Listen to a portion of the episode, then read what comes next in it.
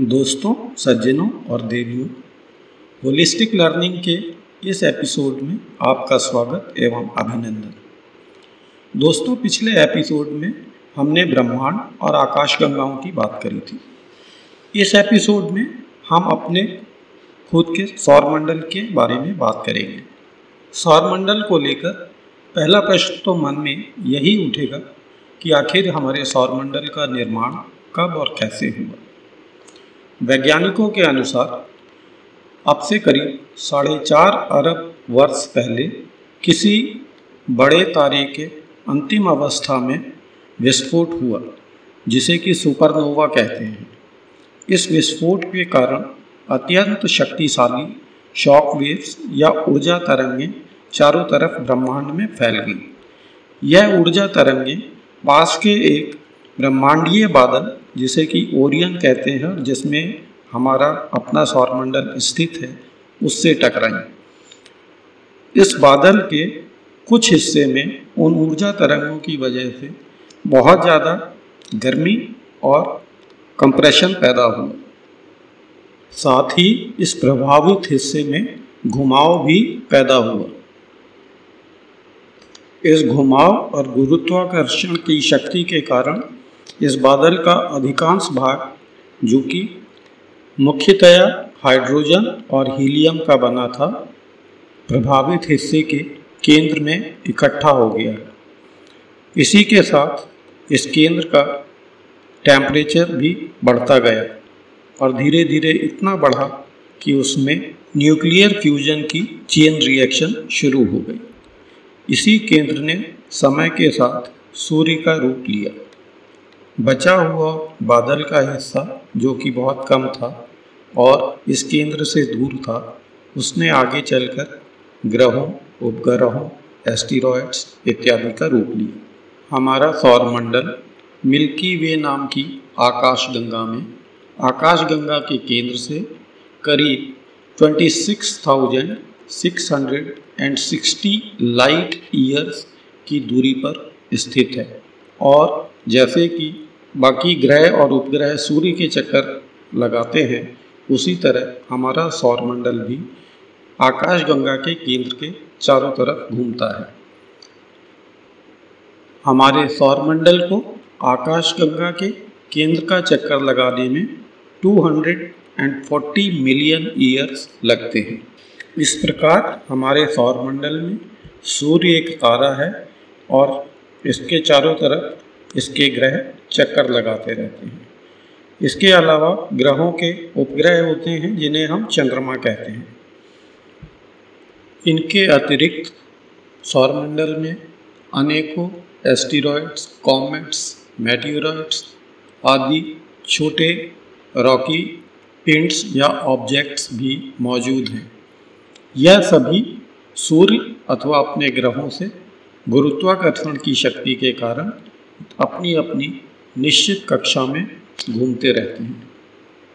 सूर्य हमारे सौरमंडल का मुख्य घटक है और पूरे सौरमंडल के द्रव्यमान या मास का 99.86 परसेंट अकेले सूर्य में है।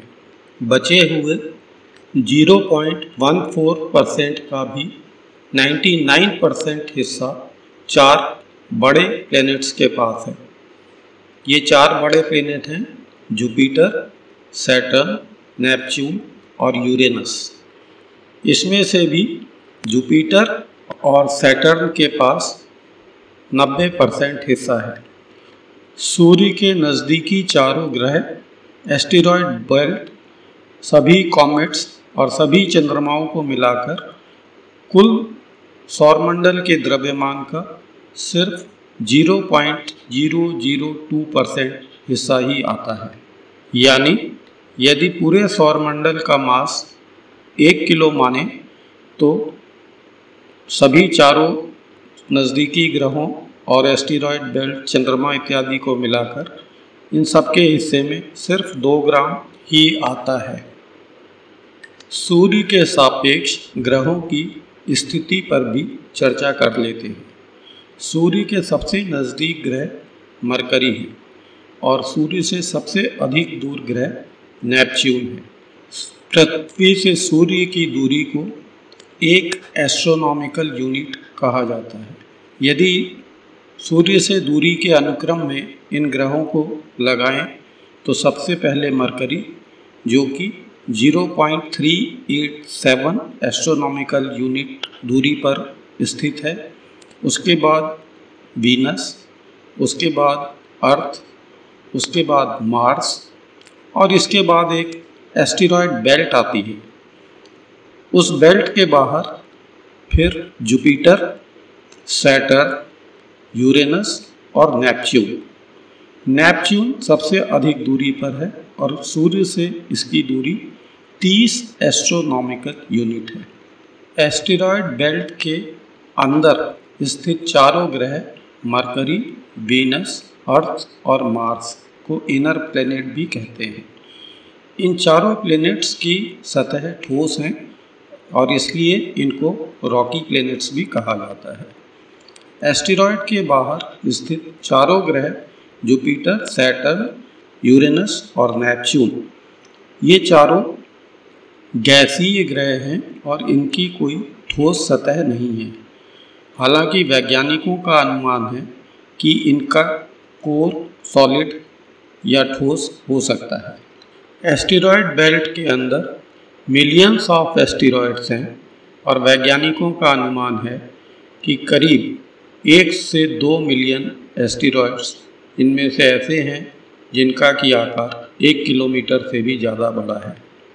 एस्ट्रोनॉमी में दूरी की गणना एस्ट्रोनॉमिकल यूनिट या या प्रकाश वर्ष की इकाई में करी जाती है। प्रकाश वर्ष वह दूरी है जो कि लाइट एक वर्ष में तय करती है और लाइट की गति है तीन लाख किलोमीटर प्रति सेकंड। इन इकाइयों की कल्पना करना भी आम मनुष्य के लिए संभव नहीं है। अतः कोशिश करते हैं कि अपने सौरमंडल के साइज़ को समझने के लिए हम एक स्केल मॉडल की बात करें। ऐसा एक मॉडल स्वीडन में बनाया गया है। स्टॉकहोम में एक 110 मीटर के गोले को सूर्य की तरह बनाया गया है। इसके सापेक्ष जुपिटर एक 7.5 मीटर का गोला बनता है और वो इससे 40 किलोमीटर दूर स्थित होगा। उसी स्केल पर नेपच्यून एक 10 सेंटीमीटर का गोला बनता है, जो उससे 912 किलोमीटर दूर होगा। हमारी पृथ्वी इसमें एक ढाई सेंटीमीटर के गोले के रूप में दिखाई देगी, जो कि सूर्य से 30 किलोमीटर दूर स्थित होगी। एक प्रश्न और उठता है। एस्ट्रोनॉमी में हम इतनी बड़ी बड़ी दूरियों की बात करते हैं, जिनकी कल्पना करना भी मुश्किल है। पर वैज्ञानिक आखिर इन दूरियों को पता कैसे करते हैं? नापते कैसे हैं? पहला तरीका जो वैज्ञानिक इस्तेमाल करते हैं, वो थोड़ा सिंपल है। और ये सिंपल ट्रायंगुलेशन की तकनीक है।